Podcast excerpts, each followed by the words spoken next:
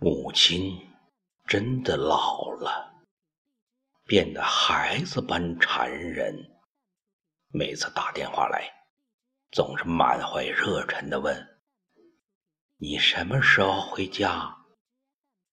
且不说相隔一千多里路，要转三次车，光是工作、孩子，已经让我分身无术，哪里还抽得出时间？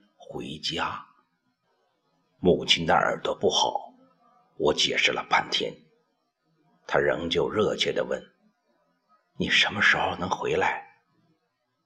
几次三番，我终于没有了耐心，在电话里大声嚷嚷。她终于听明白，默默挂了电话。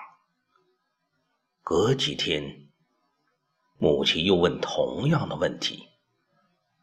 只是那语调怯怯的，没有了底气，像个不甘心的孩子，明知问了也是白问，可就是忍不住。我心一软，沉吟了一下。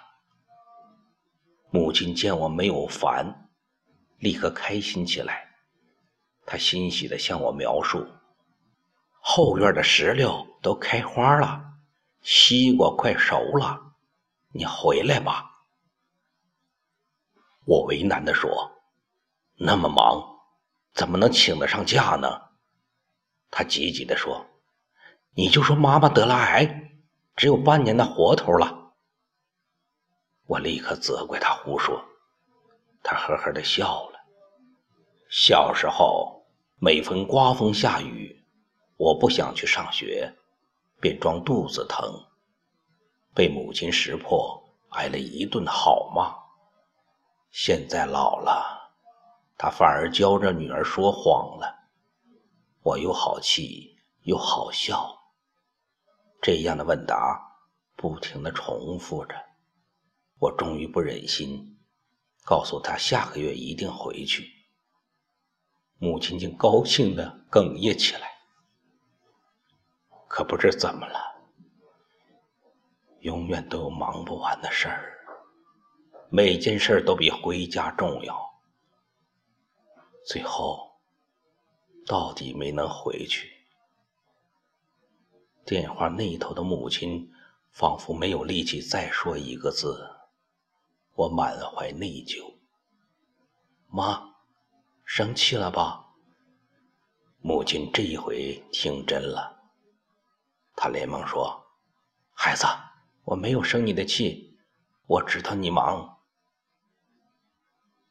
可是没几天，母亲的电话催得越发紧了。他说：‘葡萄熟了，梨熟了，快回来吃吧。’我说：‘有什么稀罕？这里满街都是。’”花个十元八元就能吃个够，母亲不高兴了。我又耐下性子来哄她，不过那些东西都是化肥和农药喂大的，哪有你种的好呢？母亲得意的笑起来。星期六那天，气温特别高，我不敢出门，开了空调在家里待着。孩子嚷嚷。雪糕没了，我只好下楼去买。在暑气蒸熏的街头，我忽然就看见了母亲的身影。看样子她刚下车，胳膊上还挎着个篮子，背上背着沉甸甸的袋子。她弯着腰，左躲右闪着，怕别人碰了她的东西。在拥挤的人流里，母亲每走一步都很吃力。我大声的叫她，她急急抬起满是热汗的脸，四处寻找，看见我走过来，竟惊喜的说不出话来。一回到家，母亲就喜滋滋的往外捧那些东西，她的手青筋暴露。食指上都裹着胶布，手背上有结了痂的血口子。母亲笑着对我说：“吃啊，你快吃啊，这全是我挑出来的。”我这没有出过远门的母亲，只为着我的一句话，便千里迢迢的赶了来。他做的是最便宜、没有空调的客车，车上又热又挤，但那些水灵灵的葡萄和梨子都完好无损。我想象不出他一路上是如何过来的。我只知道，在这世上，凡有母亲的地方就有奇迹。母亲只住了三天。她说我太辛苦，起早贪黑的上班，还要照顾孩子，她干着急却帮不上忙。厨房设施她一样也不敢碰，生怕弄坏了。她自己悄悄去订了票。又悄悄的一个人走，才回去一星期，母亲又说想我了，不住的催我回家。我苦笑：“妈，你再耐心一些吧。”第二天，我接到姨妈的电话：“你妈妈病了，你快回来吧。”我急得眼前发黑。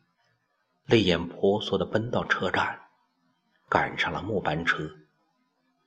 一路上，我心里默默祈祷，我希望这是母亲骗我的，我希望她好好的，我愿意听她的唠叨，愿意吃光她给我做的所有饭菜，愿意经常抽空来看她。此时我才知道。人活到八十岁也是需要母亲的。车子终于到了村口，母亲小跑着过来，满脸的笑。我抱住他，又想哭，又想笑，责怪道：“你说什么不好？说自己有病，亏你想得出。”受了责备的母亲。仍然无限的欢喜，他只是想看到我。母亲乐呵呵的忙进忙出，摆了一桌子好吃的东西，等着我的夸奖。我毫不留情的批评：红豆粥煮糊了，水煎包子的皮太厚，卤肉味道太咸。母亲的笑容顿时变得尴尬，她无奈的搔着头。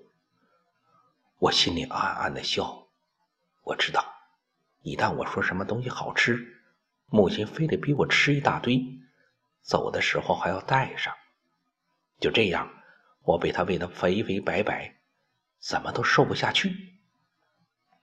而且，不贬低他，我怎么有机会占领灶台？我给母亲做饭，跟她聊天母亲长时间的凝视着我，眼露无比的疼爱。无论我说什么，他都虔诚的半张着嘴，侧着耳朵凝神的听。就连午睡，他也坐在床边，笑眯眯的看着我。我说。既然这么疼我，为什么不跟着我住呢？他说：“住不惯城里。”没待几天，我就急着要回去。母亲苦苦央求我再住一天。她说：“今早已托人到城里去买菜了，一会儿准能回来。他一定要好好给我做顿饭。县城离这儿……”九十多里路，母亲要把所有她认为好吃的东西都弄回来，让我吃下去，他才能心安。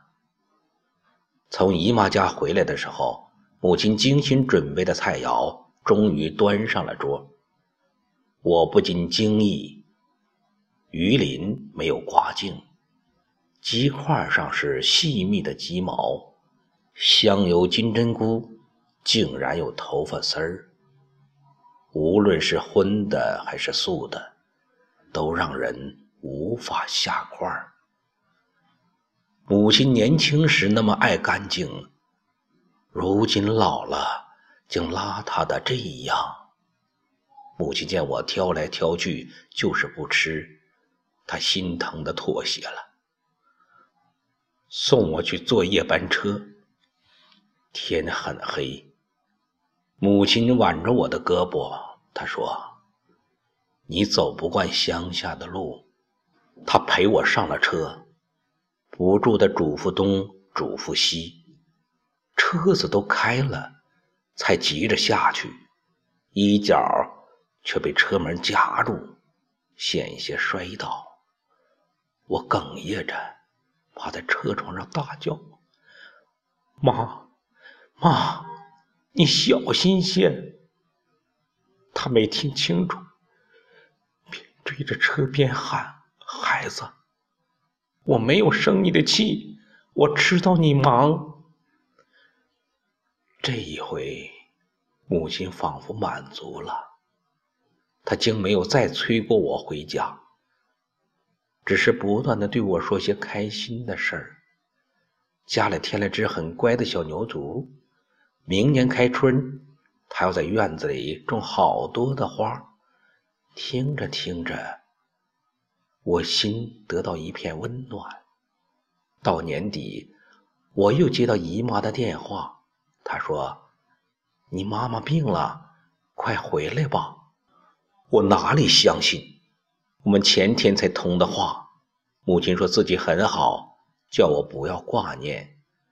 姨妈只是不住的催我，半信半疑的我还是回去了，并且买了一大袋母亲爱吃的油糕。车到村头的时候，我伸长脖子张望着，母亲没来接我，我心里颤颤的，就有了种不祥的预感。姨妈告诉我。给我打电话的时候，母亲就已经不在了。她走得很安详。半年前，母亲就被诊断出了癌症，只是她没有告诉任何人，仍和平常一样，乐呵呵的忙到闭上眼睛，并且把自己的后事都安排妥当了。姨妈还告诉我。母亲老早就患了眼疾，看东西很费劲儿。我紧紧地把那袋油膏抱在胸前，一颗心仿佛被人挖走。原来母亲知道自己剩下的日子不多了，才不住的打电话叫我回家。她想再多看我几眼，再和我多说几句话。原来。我挑剔着不肯下筷的饭菜，是他在视力模糊的情况下做的。我是多么的粗心！我走的那个晚上，他一个人是如何摸索到家？他跌倒了没有？我永远都无从知道了。母亲在生命最后的时刻，还快乐地告诉我。牵牛花爬满了旧烟囱，扁豆花开得像我小时候穿的紫衣裳。你留下所有的爱，所有的温暖，然后安静的离开。我知道，你是这世上唯一不会生我气的人，唯一肯永远等着我的人。也就是仗着这份宠爱，我才敢让你等了那么久。可是母亲呢？我真的有那么忙吗？